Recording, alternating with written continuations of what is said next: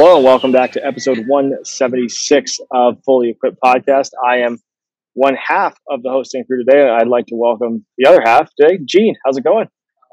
I'm actually one third, if you want to be honest, RB. I'm not even quite up to a half, but I'm going to do my best today. I'm going to try to stay on point and stay focused. All right. So for those, yeah, oh, I'm going to try. It's like herding cats at this point, right, Gene? Um, but yeah, so I'm I'm at Riviera this week. Uh, Jonathan is off, and Chris is very busy in fittings uh, today. So you know, if you if there is a little bit of background noise, it's because I'm in the lobby of the Riviera Country Club clubhouse, which is very swanky and very nice. Uh, and the reason I'm not in the media center is because they are currently interviewing Tony Finau. So I'm going to talk to you, Gene. Sorry, you know you're no Tony Finau, but you're the guy with the robot. No, I'm no Tony Finau, but that was a nice humble brag intro there with your. Uh, I'm in Riviera in the uh, clubhouse. Well played. Hey, what's on your lid? I know people can't. Is is that Sasquatch? Yeah, it's it's funny. I had a couple people ask about this. It was a hat I got at the PGA show. So it, it is Sasquatch carrying golf clubs. It was um, True Linkswear. They um, they had a booth set up and they're like, "Hey, pick a pick a patch and we'll put it on a hat for you." And I was like, as a corrupt media member at this point, I was so like, "Can you can you get another one of those?" I can try. Uh, the reason I, I, don't know. is no, no. The reason I ask is no joke. Uh, I was just shooting some content with Gary McCord. Gary McCord is obsessed with Sasquatch, and he belongs he to a, he belongs to a Sasquatch search party committee in Vail, and they do events. And I'm not joking, like Sasquatch and fondue. And so, if you can give me that lid, I will have massive cred with McCord because I can give him that because he will wear that so proudly. The sponsors will go nuts on that. So we have to make that happen. And oh, uh, I remember reading an article about that. Yeah, he's a big like Sasquatch hunter, which is pretty funny. And UFOs too. Uh, and that's true. That's true. I mean, she probably probably had quite a week with all the balloons they shot down over the last month. But uh, I didn't even I didn't even get into it. The last time I saw him, we were talking about 432 harmonic hertz or hertz frequency, which is the frequency of the earth. And he was asking me if we could balance a golf shaft to 432 hertz to get it in frequency with the earth and see if we could strike a golf ball better.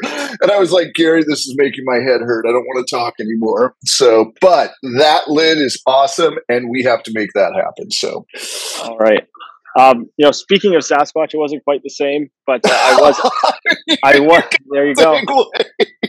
I was up extremely early this morning. Uh, on uh, I guess today's Wednesday, so Monday or Tuesday. Sorry, I was up at three thirty just because my I'm on the East Coast body clock, and this morning again I was up at four.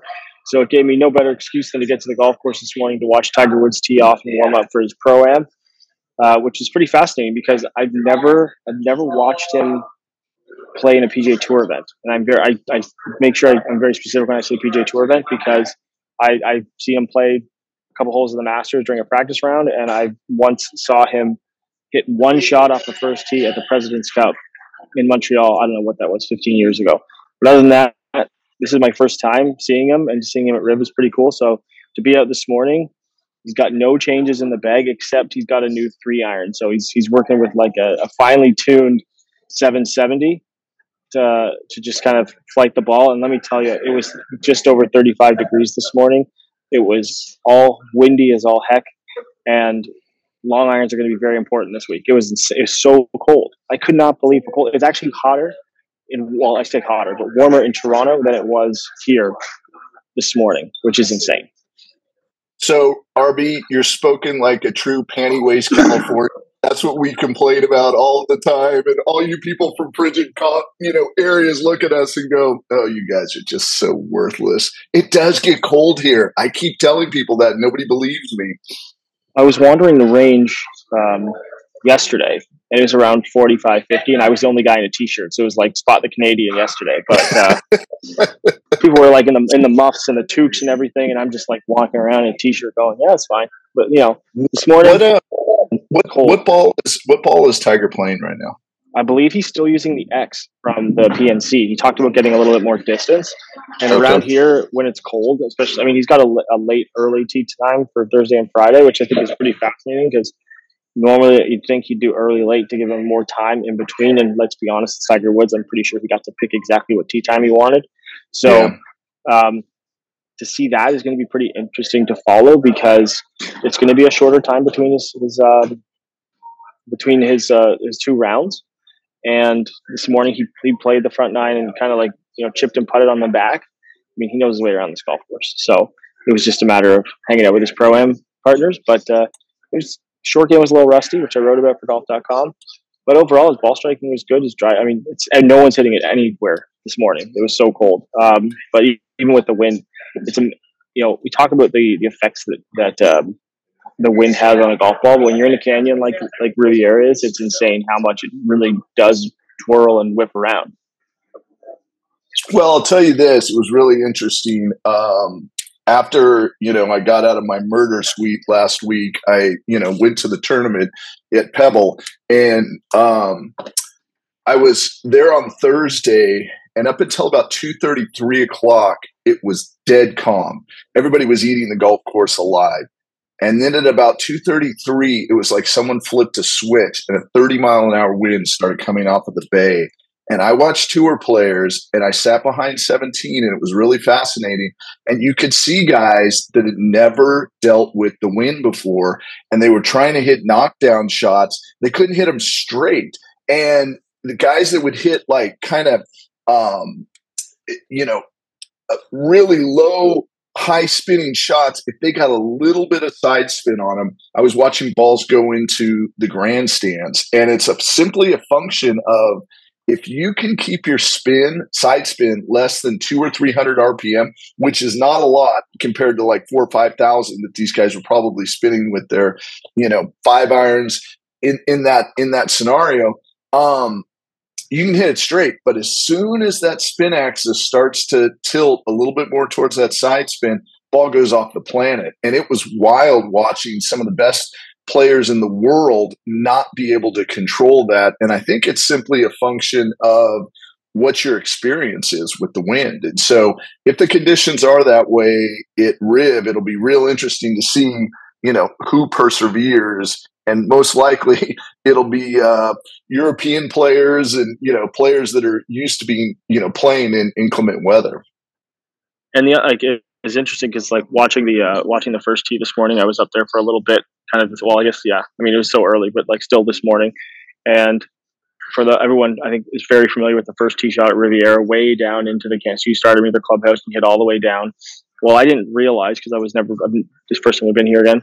So the second hole runs basically parallel and back up towards the clubhouse, and then it kind of shoots down the rest of the canyon in the valley. And the pros didn't really have a problem where to aim. They picked a spot and they kind of threw it down the left side and it drifted back with the wind.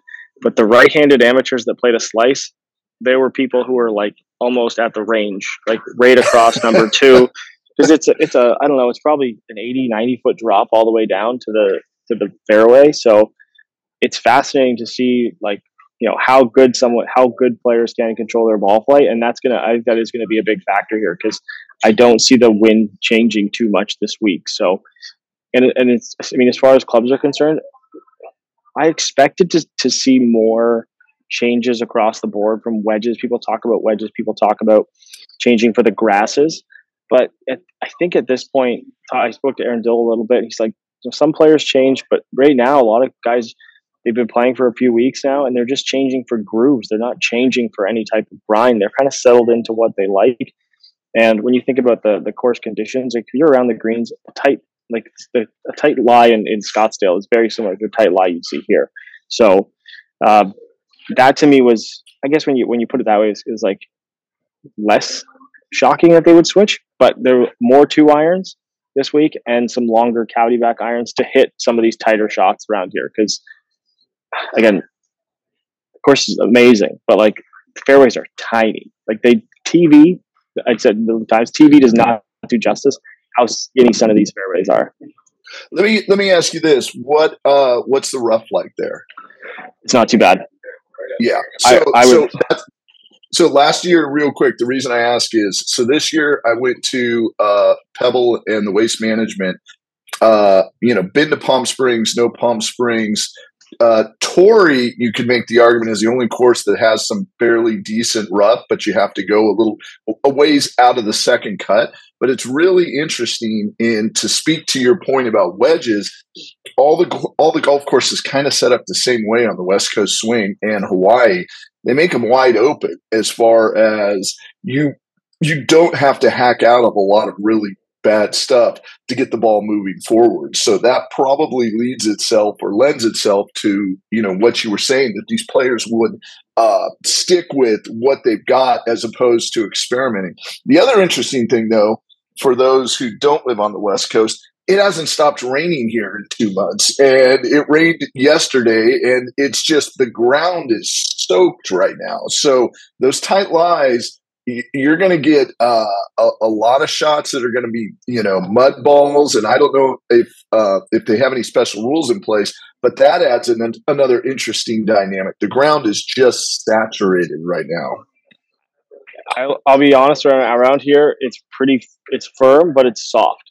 So like, but mm-hmm. there's no mud balls. I didn't see any mud balls out there. The fairways mm-hmm. are pristine. I, I know they played it down or they lifted it up a few times, and I know weeks Pebble they did for the for the first three rounds or maybe all of them. Yep. But I don't see that this week. And credit to the grounds crew, credit to the wind for drying this place out. But I'll say, like, I know it's been an issue. It, it was an issue at Pebble. They better keep those green speeds a little lower because even seeing some of the pro am today and seeing some of the players go around, I could not believe how much there was of like not oscillating, but like I mean, because the pins were in like pro am position, so they're kind of like at the fronts of greens and in the middle. But if they're on a high point, or they kind of like pick one of those spots at the edges where it's near a roll off or something like that, it could get dicey. And that again was pretty fascinating to see because even Phoenix, even Phoenix last week, like Phoenix was fast. Like you saw Jon Rahm, one of the best bunker players in the world. That man can hit a bunker shot from anywhere. It's insane. He's hitting some of these downhill shots onto these firm greens, and it's just rolling out. It's just rolling out. And I think when you see the scores that they shot last week, I everyone says it, but like you don't realize the separation between that top ten and players that just made the cut, and then players that didn't make the cut. These are the, some of the best players in the world, and that score separation is actually extremely high. And I think someone is this week is going to separate themselves. I bet you there's going to be two or three people that are going to be, be running away from kind of the rest of the middle of the pack when you think about the conditions and the way the course is set up because it's it's uh, it's going to be very interesting. I'm excited. I'm very excited for this tournament this week. And you know, the other thing is, it's interesting if the wind keeps blowing. You know, the wind dries greens out as the day goes on, and that can cause issues. And and the wind was definitely blowing last week in Phoenix.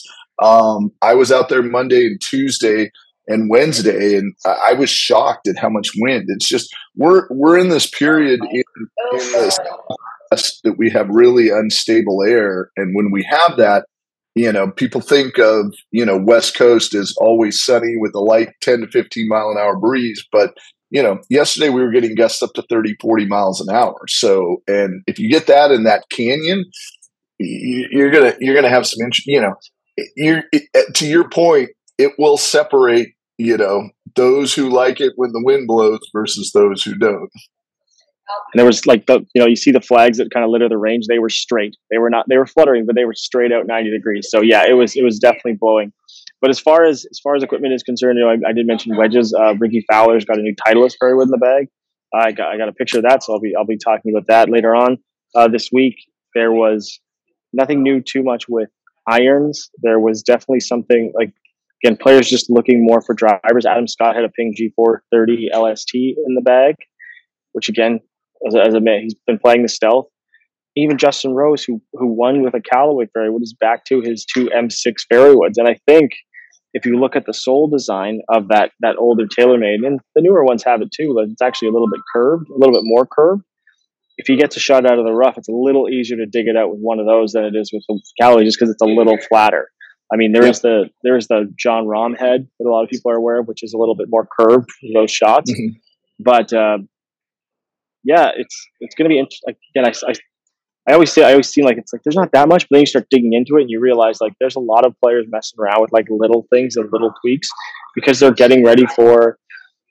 And to your to your point, like West Coast generally isn't too too windy. I know we've had some conditions over the last couple weeks. But when they go to Florida, it's going to start blowing. Yep. I'll tell you right now, the score at Arnold Palmer in a couple weeks or next week, whatever it is, or two weeks from now, it's going to be hot. They always get they grow a lot of rough and it's windy and it's firm. So like I think players are starting to not that they don't take this tournament seriously because it's obviously a very serious tournament and it's a designated event. It's worth twenty million bucks. So it's even those players like I think they're gonna we're gonna see a little bit more of that. But uh, you know, there's nothing new coming out, right? So at this point, they're they're just tweaking, they're just tweaking, they're just tweaking, and uh, again for the wind, I think that's going to be the biggest play this week.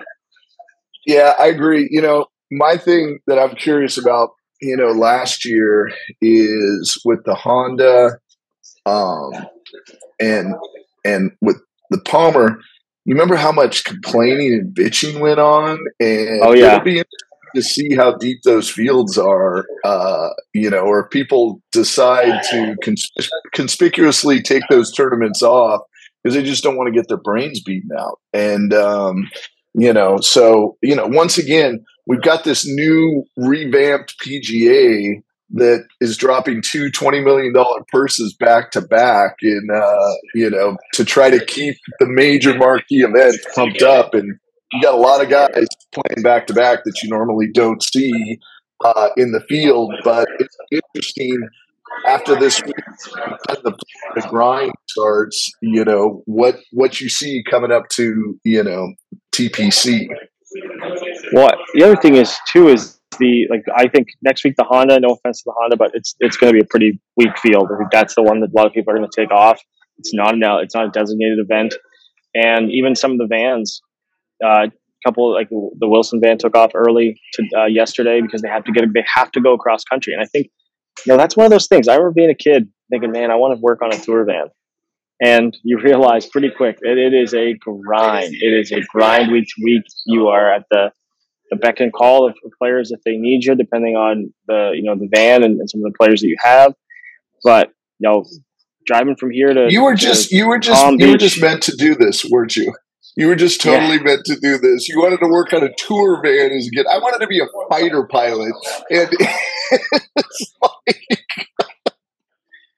I, here's a, here's a funny little anecdote. You mentioned fighter pilot. So my brother, who is who's in the the military, um, he went through a bunch of like they do a bunch of like pre exam stuff, right? And he's a smart kid, so uh, they're like, "Do you want to be like in the like you could fly fighter planes, right? Like, do you want to fly fighter planes? He's like, no, I don't want to. And you know, and they and he's like, you know, he's a bit of a humoring guy too, but he's like, they were like, what? Like, why not? Like, you, you're smart, you're a smart guy. Like, we, you, we'll train you to fly planes. And he's like, I, and he's, but he's a little aloof sometimes as well. And he's like, no, I'd lose the keys.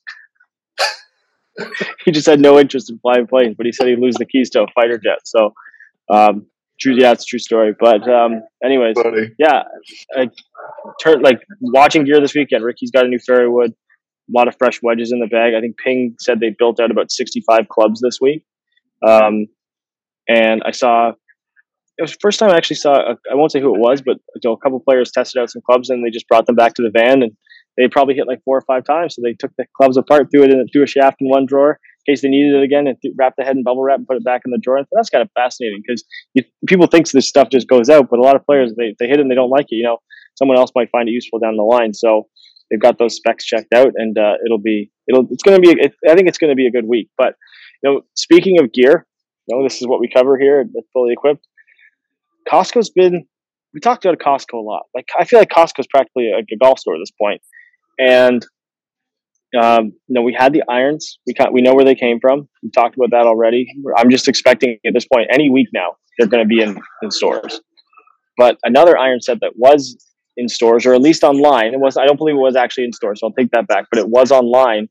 Were two sets of Honma irons of all things, and I wrote it. I came across it because, like any other person that's browsing Costco, I went to the it was Costco.com, not .ca. I know there's a, a designation there, but mostly speaking to an American audience at this point. And on Costco.com, they had Honma irons for sale, which were about 35% off normal retail wrote about it, reached out to Honma, and they told us, and this happened with Bettinardi as well. I know Jonathan talked. We talked about this a couple weeks, uh, a couple months ago now.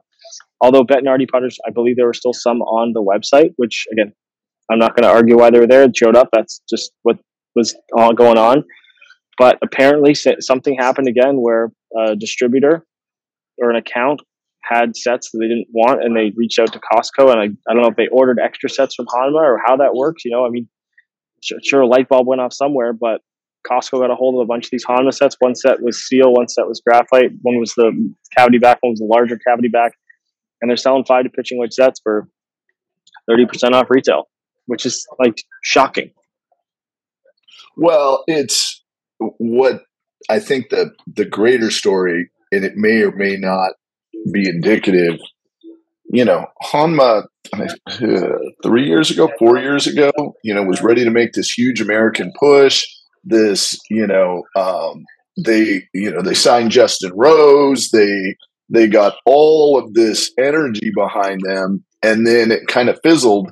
They retracted, and you know, whenever you see high, high, high end goods showing up at Costco, you have to ask yourself, was this a mistake or is this part of the retrenchment process that they're trying to clear inventory and going back to a mostly an Asia focused, uh, you know, uh, strategy for for marketing? Because you know most, uh, I think the only brands that are, you know other than some of the you know smaller niche brands like Miura, uh, XXIO, for example, Honma really had a difficult time getting into the US marketplace because there just wasn't a lot of brand recognition. People in the industry knew about them, and people that know about the Asian golf market knew about them, but I don't think the average consumer understood.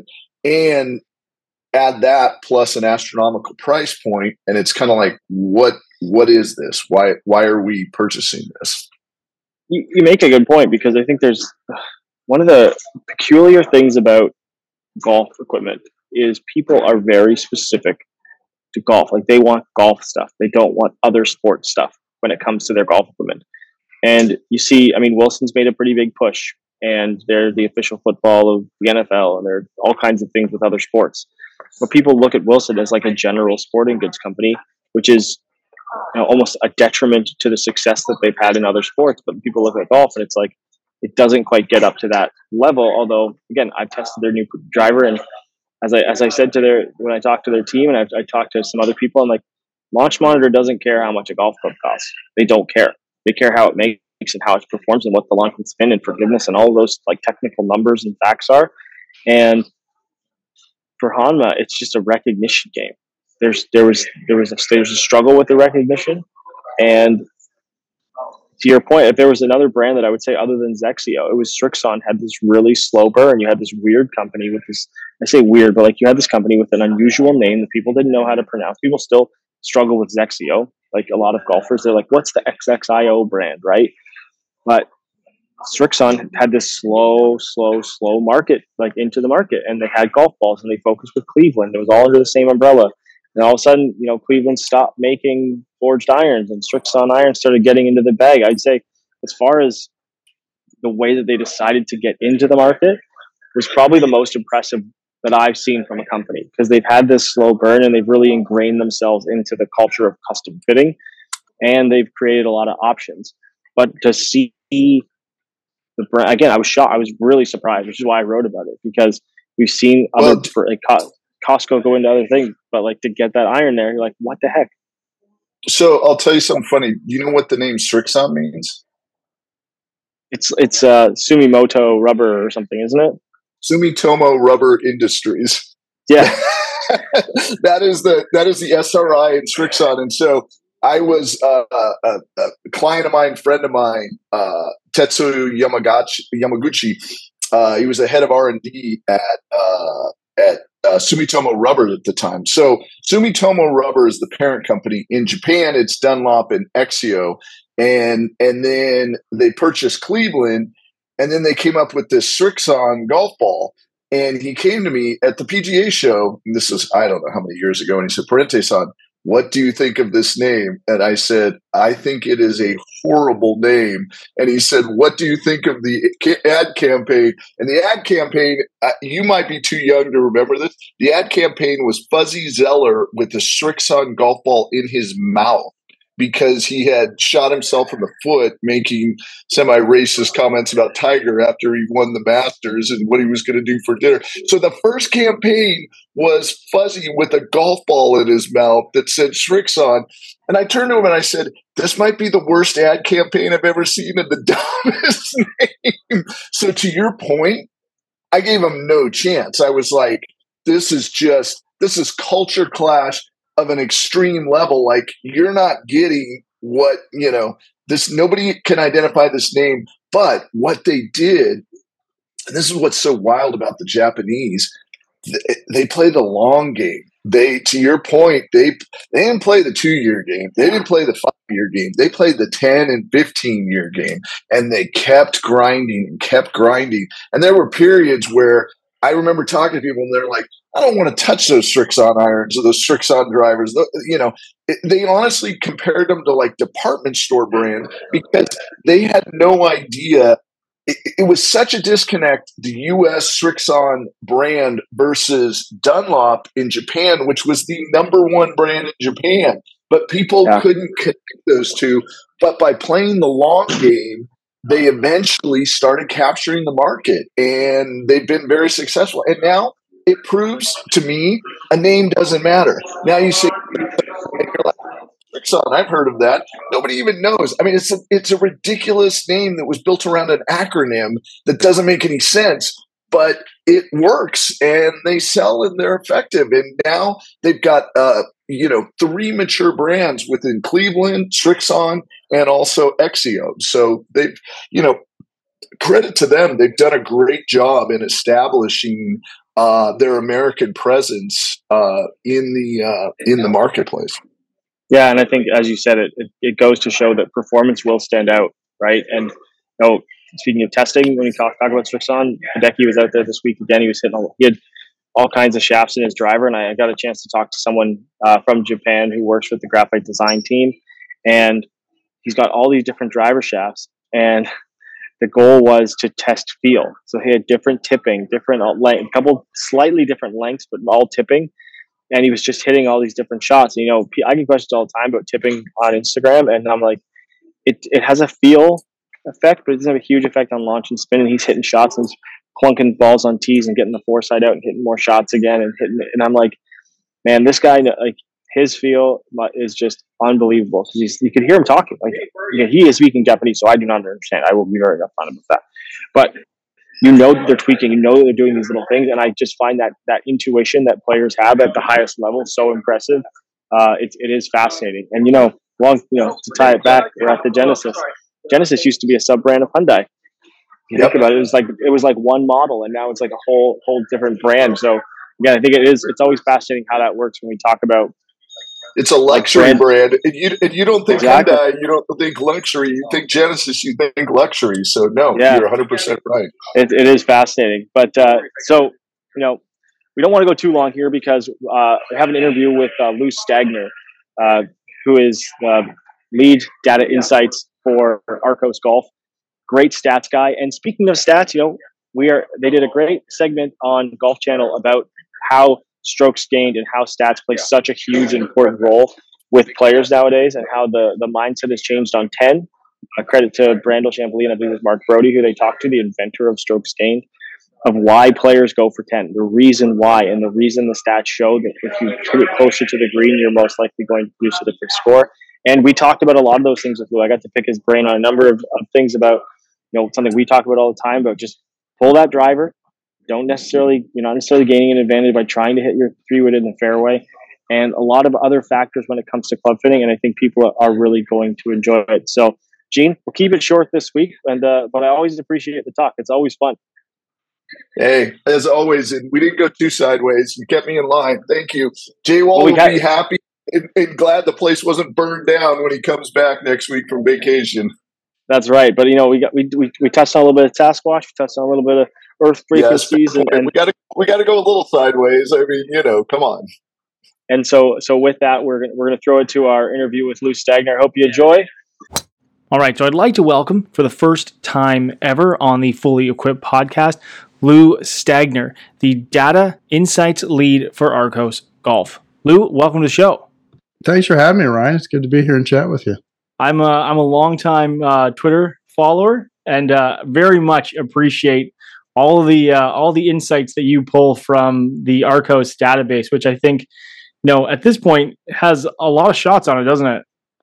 An incredible number of shots, um, over 600 million now shots. And to put that in perspective, um, ShotLink, which is what the PGA Tour uses and has been around since 2004, capturing um, you know nearly every shot hit on the PGA Tour. There's only 25, 26 million shots in there, roughly somewhere around there, um, and Arccos is over 600 million. So there's really not a situation that you uh, you know you can't dive pretty deep on uh, with the Arccos data. It's it's it's awesome to have access to it. I am definitely a, a kid in a candy store with with uh, when I get to work with the database and that, and that's one of the things I, I when I talk to when even when I talk to club fitters about uh, like launch monitors and the ability that that what they do is they only gave us data to interpret right? It's it's our goal to to look at it and really understand what it means and how we can put it into a functional purpose whether it be pointing someone in the right direction right? Because it, it, really comes down to mining that data for what it's actually worth than just saying you know i have so many shots right yeah, I think that's a great point. Um, they're, they're, the most important thing is to take all this data and turn it into information, information that's usable for whether it be a golfer, whether it be a fitter, whether it be a golf coach. Taking that and creating information that a golfer can act upon and use intelligently to help make them a better player, which is you know ultimately what we're what we're all trying to do is is get better and and there's a lot more integration as well with the system and coaching now which i think is something that's really cool because you know i said my my background's in club fitting. So when a golfer would come to me and they would say something like you know i struggle with this distance or i struggle with this golf club or i think i miss this way around the golf course you know you're only getting the information that the way the golfer interprets their time spent on the golf course. Whereas in reality a lot of those interpretations might not be as as correct as they might assume which you know in that interaction with the with the club fitter might take longer to solve a problem. Whereas when there's access to their own data within their game when they use the system it's a lot easier for that golfer to look at it and say, er, say or the fitter to look at their data and say okay this is this is where you think you have a problem but this is where the data is actually showing us that we have a, a distance gap or something like that and that can lead to finding results a lot quicker, right? Uh, definitely, I, I, think we're all guilty of uh, of bias in our own game, um, and what I mean by that is how we interpret our own game and what we think we're good at and what we think we're poor at. And we typically, as humans, don't do a very good job at, at being accurate at that. Um, and having the actual numbers helps to remove any of that confirmation bias that we might have in play, any of the subjectivity that we have around our games, uh, and it happen and it happens at all levels. There's a story I, I have told this a few times, and I forget who told me. Uh, I don't want to say the wrong person, but when Justin Rose started working with um, Sean Foley, um, he apparently showed up um, and said my wedge game's horrible. Like we got to work on my wedge game.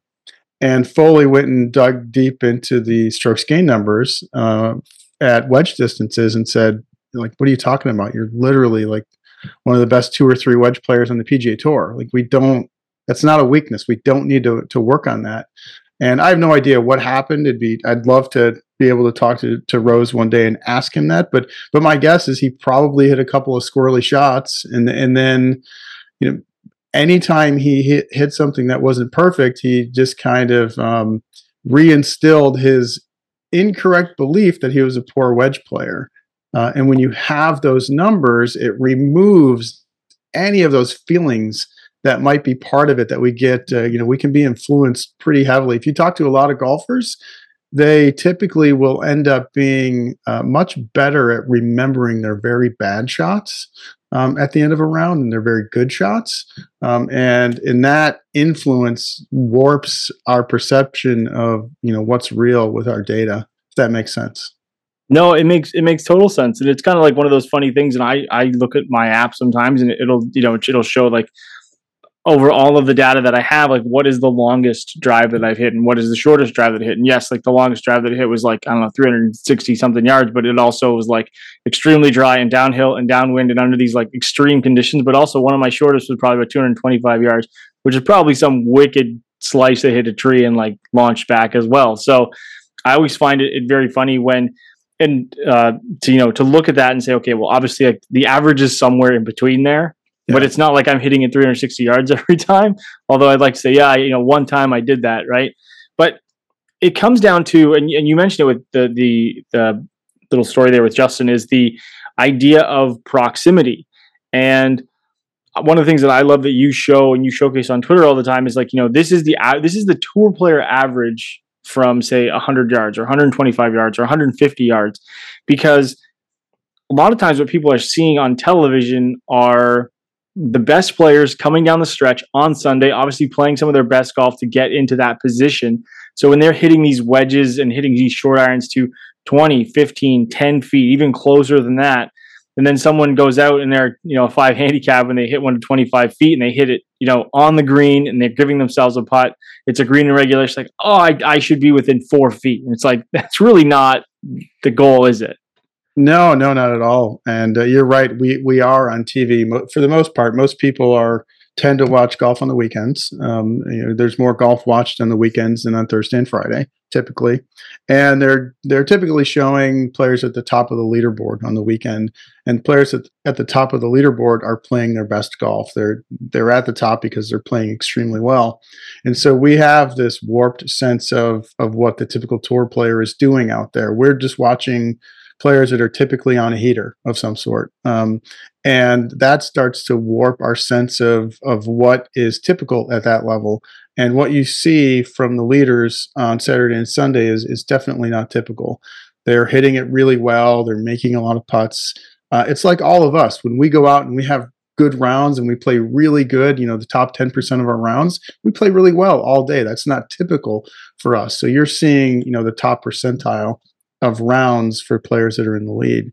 And you know, having those expectations um, and trying to translate that down to the amateur game is a is a losing battle. Um, these are amongst the best few hundred players on the planet. Um, there's 65 ish million golfers in the world, and these are the best few hundred. They're extremely good. And so amateurs, and, and I still don't understand why golfers do this, um, why we're comparing ourselves to the best. I wouldn't go to the three point line and start shooting threes and, and compare myself to Steph. Like I'd never do that, right? Because he's just, he's incredible. Like, and, and I wouldn't go throw a football and compare myself to Josh Allen or Patrick Mahomes. I, I wouldn't do that because they are the best in the world at what they do. But for some reason, golfers, we want to compare ourselves to the best. And it's a really slippery slope. And, and so you, you know, if you follow me on Twitter, I'm always constantly preaching manage your expectations. Uh, and that's because having realistic expectations for your skill level will help you play better, in my opinion. So before I get to the next question, I want you to plug your Twitter handle. I know I normally I say tell people to do this at the end, but I want to make sure I want to make sure people find you right away. Yeah, yeah, it's at Lou Stagner, L O U S T A G N E R, at Lou Stagner on Twitter. Perfect. Yeah, and the that that brings me to kind of like one of my one of my first like major questions here when it comes to uh, data. And one of the things that I like about using the Arccos system because a lot of people ask me all the time, like you work in golf, what like what's your handicap, or you test golf, what's your handicap? And I don't. I haven't carried one for a long time, but what I do use is the app, and I I have it set for my my strokes gained level for like a scratch player. And usually it's around, and then I end up at like a, say a four or five, depending on my round of golf. So I tell people I'm usually around a four or five. So I'm, you know, I comfortably, I'll say I'm a five handicap golfer. Yeah. And that's one of the cool things is that it compares that, that number to a, for me, I use it, I use it to, to test against a scratch player. But what it does is it allows a golfer to go in and actually compare themselves to other golfers within their own skill set, which is what Arccos allows you know the data set to do, which I think is really important for those those golfers to create those expectations, right? Because again, to your point, if you're a 15 handicap and you're like, "Oh, I only hit a one or two greens today," and you know the best players in the world hit 13, it's like you know that's really not a good starting point. Maybe we should try to aim for four next time. Yeah, yeah, definitely. So comparing yourself to um, you know a given skill level um, and seeing how you benchmark against that is a is a great way to you know look at your game and understand your game. And the old way of looking at stats, so putts per green in regulation, putts per round, fairways hit, you know those can be extremely misleading uh, which is why looking at, at strokes gained is so much more informative to your game and you can do things like compare yourself to you know for you other five handicaps or you compare you can compare yourself to other scratch players you know maybe you're uh, you know a 15 that wants to be a 10 well you can compare yourself to a 10 handicap and see how they do in each area of the game where there's four areas in the game off the tee approach around the green and uh, putting. And you can see how you compare in all four of those categories. Uh, and then if you you know want to be a 10 or a 5 handicap one day, you can see how they play and see where you need to improve to try to get to the level that you're trying to get to. Now, one of the old adages, and this is something that I always heard when I was a kid, some person would say it on the golf course or whatever, and it was drive for show and putt for dough. And that that really isn't the case anymore, is it, when it comes to creating an advantage of strokes gained and how that builds into your game off the tee, correct? Um, yeah, I, I, think we've, um, you know, Mark Broadie deserves a ton of credit here. Mark Broadie created strokes gained, uh, invented strokes gained, I don't know, maybe 15 ish years ago now, or around there. And they first started using it on the PGA Tour, uh, I think in 2011 with putting, and then they expanded it to other parts of the game. Um, and um, it's extremely important to be a good ball striker if you want to be a good player. It's extremely important. But the caveat that I'll add to that is everybody's different. Um, and yes, if you want to be a better player, ball striking is is at the top of the list. But that's not true for everybody. Um, and I'll give you an example. I can take 10, a 10 handicap player, um, and we can put um, uh, three 10 handicap players on the first tee, and, and they all say hello and introduce themselves and and they're trying to get a game going and they all say, I'm a 10, I'm a 10, I'm a 10. All right, cool, no strokes today. and one of those 10 handicaps puts like the average 10 handicap. So they're just, their putting is typical, typical 10 handicap. The other one is amongst the best putters in the top five percentile for 10 handicaps as far as putting goes. And they would putt like the typical scratch player. And the third person um, is in the bottom five bottom five percentile, and they would putt like the typical 20 handicap. So you could have three players that are all 10 index players. One of them puts like a typical scratch, one of them puts like a typical 10, one of them puts like a typical 20. The difference in putting skill between a scratch putter and a 20 handicap putter is huge. Like, so as a player or as a coach, if I had a 10 handicap come in for a lesson and they showed me their numbers, and they were putting like the typical 20 handicap, that player has tr- tremendous opportunity to shave multiple strokes off their score by improving their putting. And so while ball striking is key and it's so important, one of the most important takeaways from all of this is your numbers could be different. You might not fit exactly into the profile. And knowing where your weaknesses are allows you to focus on those weaknesses more appropriately, either through more effective practice, engaging the right instructor, making equipment changes, whatever the case may be, that's going to allow you to improve quicker. I, that, that's a that's a really interesting point. I, I am sure the listeners have heard me reference this golfer a lot, but uh, my dad is is a terrible driver of the golf ball, atrocious, awful. I can't think of other words to describe it. He is a fantastic scramble player, because he chips and puts like someone who is, and he's a, like I would say a 15 to 18 handicap. But if you get him within 10 yard, 10, 15 feet of the fringe of a green and he starts chipping and putting, he is very good. Like yeah. shockingly good for his his skill set. But it's the problem is getting there. That is the most difficult element of it. Uh, and that's an interesting point because there is a, I think for especially for higher handicap golfers who do struggle with the short game, it is such a quick pickup of of strokes because just like gaining a, a, distance advantage with the driver takes a lot of skill. Like you need speed, you need strength, you need all of these things. And I can think of, you know, speaking to you know Roger Cleveland, who you know works for Callaway Golf and, and talks about short game and wedges all the time. It's you know, not everyone can hit a drive like Jon Rahm. It's, right. it's just not going to happen. But yep. you can you can teach someone to hit a bunker shot like that. You can teach someone to putt like that. It's a skill that doesn't take a lot of strength, but it takes a lot. Like again, it, t- it takes a lot of skill, but it doesn't necessarily take raw strength or speed. And I think that's an interesting point to take away from that is that there there is there are that's probably would you say again I, am asking you uh, like would you say that's one of the most low hanging fruits when it comes to quickly improving score for some golfers?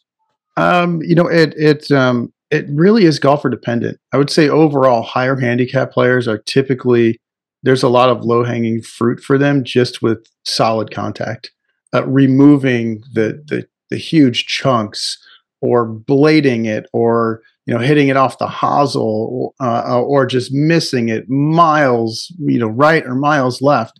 So those huge misses um, for higher handicap players is low hanging fruit. When you stand over a ball and you're 160 yards away and you hit three inches behind it and the ball advances 30 yards, you're just giving strokes away. Even just remotely decent contact where it gets somewhere, and not even on the green, just around the green, you're so much farther ahead of the game than if you lay the sod over it and it goes 30 yards.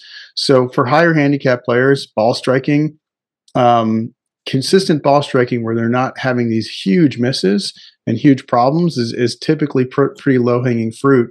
Um, but I will say everybody's different, right? Everybody is different, and and there's not one perfect answer that applies to every golfer, which is why it's so important to know what your stats are, so you can apply an improvement plan to you that suits you.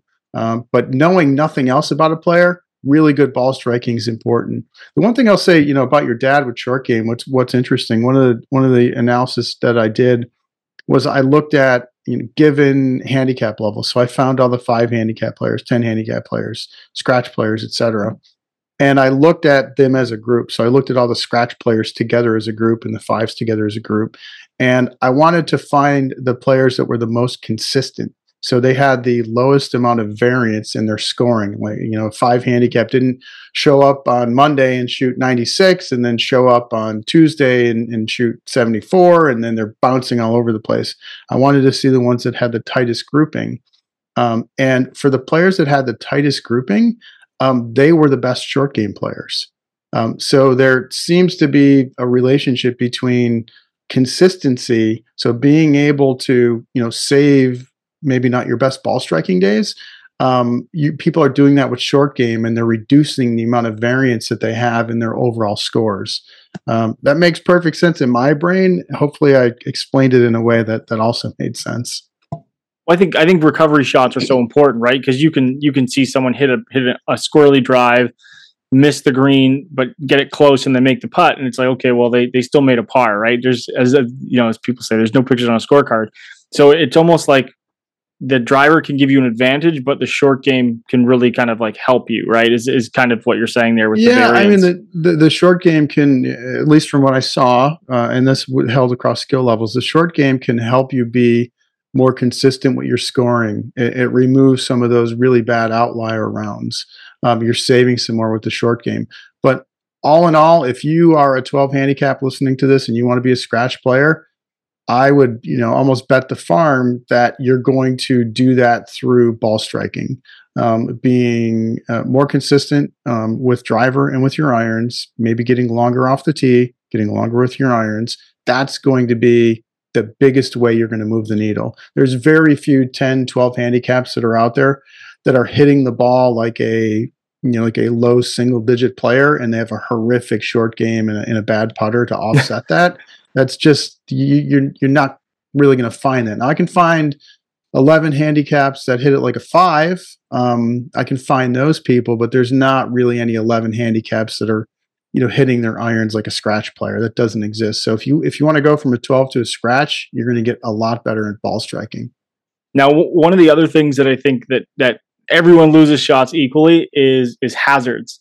And that's a big one as well, right? Is is hazard hazard avoidance, whether it be like water or out of bounds or things like that, because no matter what, like that's it's an it's an immediate shot added to your score, and I think from what I've seen, what I've tried to implement in my game is looking to maybe take those things on l- less often or taking slightly less aggressive options off of the tee or off approach shots because I again using the method of like thinking strokes gains of like just hitting it hitting it hitting the green picking a a picking a small target but then having like a bigger kind of area to miss and thinking of your um, your variability on the on the shots coming in that can really help versus saying like, okay, well, you know, I just sliced out of bounds and now I have to go walk up there and instead of hitting two, I'm hitting three immediately, right? Like that is, regardless of skill set, that is one of the biggest killers of, of strokes, right? And, and adding it to your game.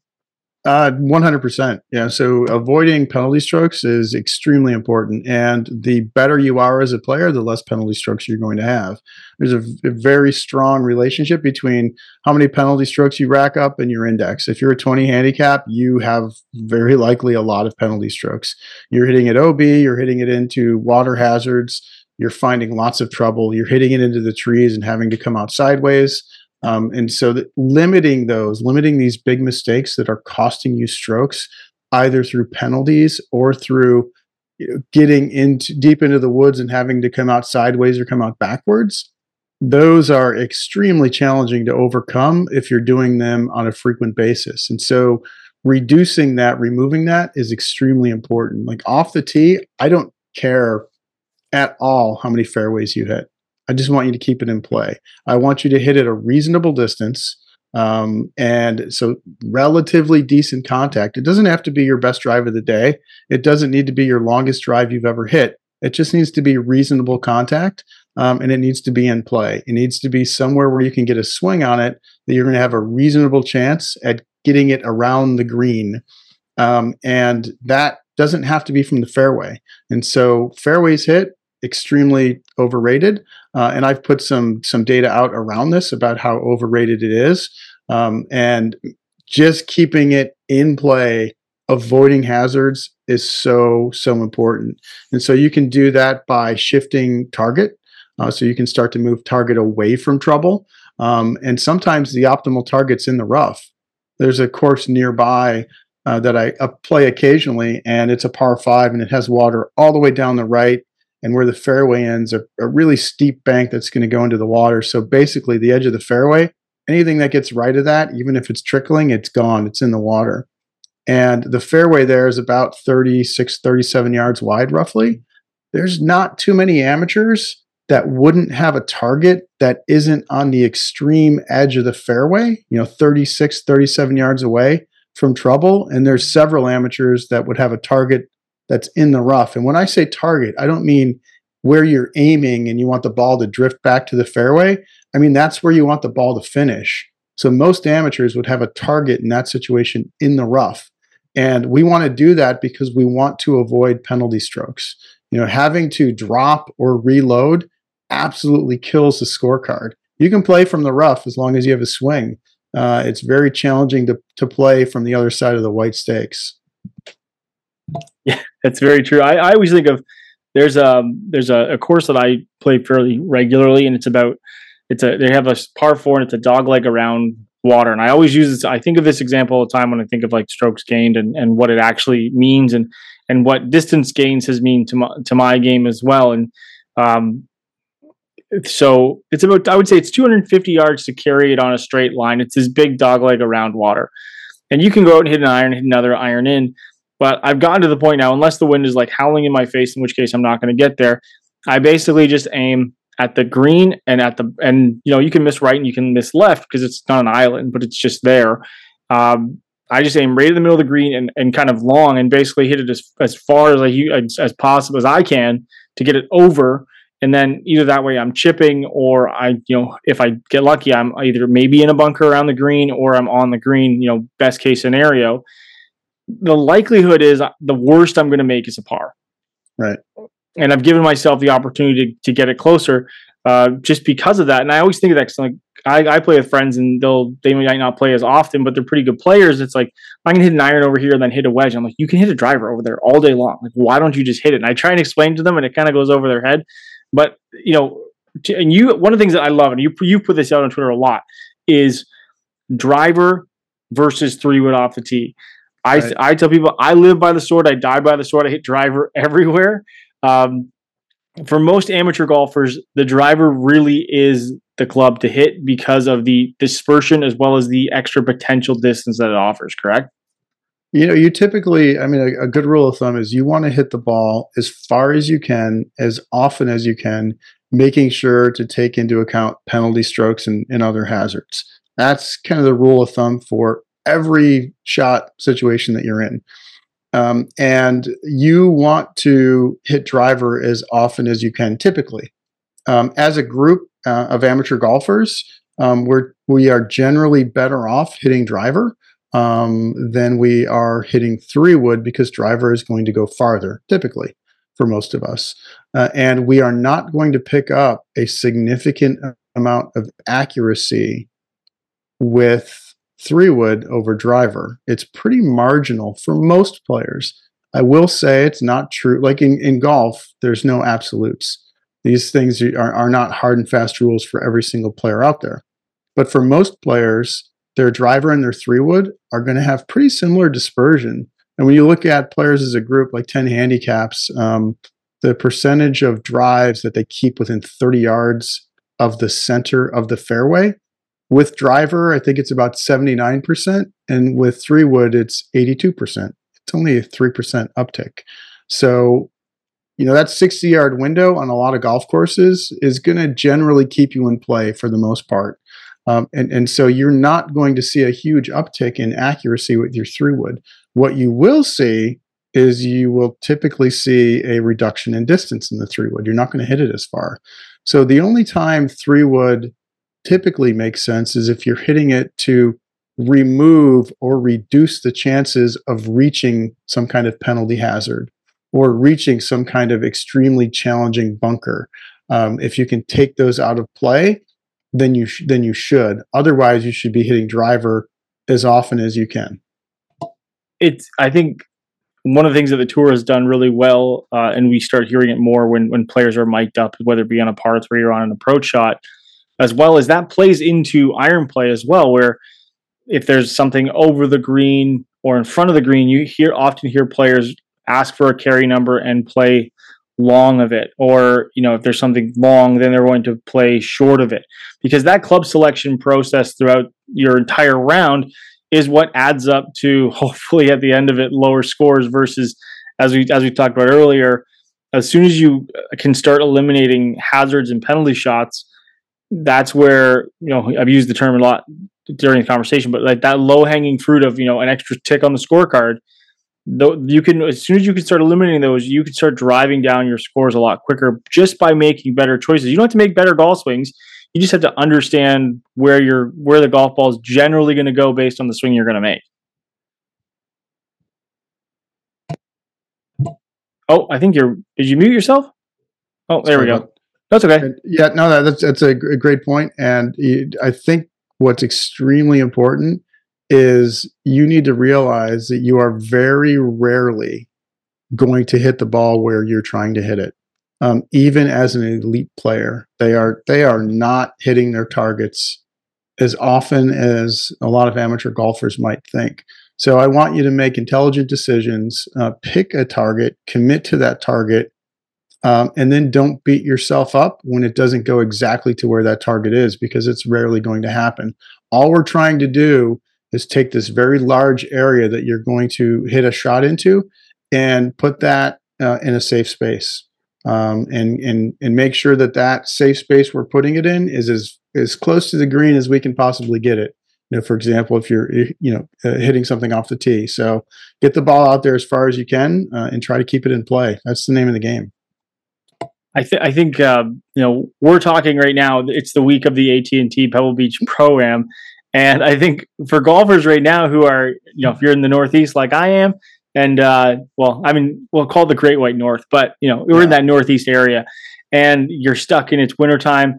And everyone again, we talk about what people generally see on television, but on you know Friday and Saturday of the of the event, you see amateur golfers, you see these these players who are anywhere from you know 20 handicaps to five handicaps and everywhere in between and a little higher and a little lower but you they show them on TV because that's part you know a lot of celebrities and all these like sports stars and all this stuff. And yeah, you'll see highlights of, of great shots maybe on social media, but the one thing you're going to see a lot of is missed shots. And I think it, it's really important to you know contextualize what that means because most people think of oh you know you're watching the pros play these golf courses, whereas in reality, you know you you watch these regular golf regular golfers who happen to be maybe CEOs of companies or something like that. It's like yeah they're short again or they're in the bunker again or they missed that shot in the bunker and it's like this is what you know regular golfers see all the time and I think it is kind of this. Uh, people say, you know, some people kind of get annoyed by the TV coverage. Like, oh, I don't want to see that all the time. But I think it's a good reminder that, you know, when you're with your friends and you're out there and, and you have your own expectations of what's on your game, everyone's going to miss shots, right? It's just, you, you just don't see it all the time when you're watching on Sunday afternoon. And it's the two people out of 150 of the, some of the best players in the world coming down the stretch on heaters, right. hitting it within three feet out on a par three or something like that. Yeah, yeah, definitely. It's um, it's good to. I enjoy the AT and T. Uh, I enjoy watching the AMs out there and, and and the pros side by side with them and seeing some of the squirrely shots. Now, I'm not. I, if I was on site, I'm not sure that there's certain groups I might not follow around or you know or, or stand slightly off to the right uh, uh, on some of their tee shots. I, I, might avoid some of those, but um, it's great to. It's it's a good reminder, as you said, to to to uh, drive home that we're not all going to hit great shots. We're not all tour players, um, and and so having proper expectations is, is only going to help your game. It's like anyone who buys a house 200 to 250 yards to the right side of a fairway on a golf course probably isn't much of a golfer. Either that or they they put up really high fences. Yeah, exactly. It's exactly right. I love that. So uh, what I want to finish on here is is you know talking to Arccos and talking about it. Like I'm I'm a fan of it. I'm a user of it. I would say that you know when I first uh, heard of the system and saw the system back in the day when it was originally introduced in the in the end of a Cobra driver when I worked retail many many years ago. Uh, I thought to myself, "Oh, it's going to you know this is something that's going to slow down rounds of golf," and it's not. I, I just don't see it working forward. Completely converted. Like you could not have converted me quicker to understanding how much this can help when you realize the data that it offers so what what are the things that you're most excited about that golfers can benefit from this? And we see it with a lot of OEMs that are using this system now um, right. to gain insights into into um, statistics on golfers when it comes to building sets of golf clubs and things like that. But from your side of it, what to, what to you is is the most uh, exciting part of the system that you think moving forward it just continues to get better and get better and is going to help golfers better understand their games? Yeah, I think the uh, the best part of of our well, there's a, a, many many good parts to Arccos, and I was an Arccos user be, before I became involved with with them, and um, getting strokes gain data at for every part of the game and being able to apply that in a way that is going to help you focus your practice plan or engage your coach, your fitter, um, the person in your camp that's going to help you get better um, using data uh, is going to help you get better faster. And that's that's the key for me is understanding how you're truly performing finding your weaknesses and making them better is going to help you to improve faster. And you're going to be able to quantify that improvement along the way. You're going to be able to see exactly how you're doing what changes you make how it's impacting your game how it's impacting what you do. It's extremely easy to use. You either use screw in sensors that screw into the end of your club uh, you, there's an app that you have on your phone. You either put your phone in your pocket, or if you don't like to play with your phone in your pocket, there's a very small clip you put on your belt. It's extremely extremely small, and you use that. It collects all of your data. You go in afterwards, you validate a few things, and now you're going to have really good data about your game. Um, and we talked a about a lot of generalizations today about what certain handicap players should be thinking about or should be doing and the benefit of having something like Arccos is it gives you all of that data, and, and, we can move away from a generalization and we can get you towards something specific for you to help you get better because now we know where your weakness is. So if you are serious about getting better um, and you are out there collecting some of the old school stats like fairways hit or you know putts per round, which most players do. Know, if you look at player scorecards that are tracking stats on their own. They, they track how many putts per round they had, how many fairways they hit, how many greens they hit. Uh, um, two out of those three are not very useful. uh, and can be misleading. The only one there that that has some decent value is greens in regulation. Um, that that's the old school stat that um, that is good. Um, and if you want to get better at golf, you're going to hit more greens. And the better you are, the more greens you're typically going to hit. Um, but the rest of those things can be very misleading and not useful, which is why having strokes gained is extremely important. So I'm a huge advocate of knowing this information to help you get better. And the cool part is, I'm a I'm a math nerd. I'm a numbers nerd, and I can go deep in the data and stay there, and and that's you know my happy place. So I hope you enjoyed that interview with Lou. It was quite insightful to, to talk to him. And remember, you can follow us along on all our social channels, fully equipped on Instagram and Twitter. Thanks for listening, and thanks to Gene for uh, for dealing dealing with me.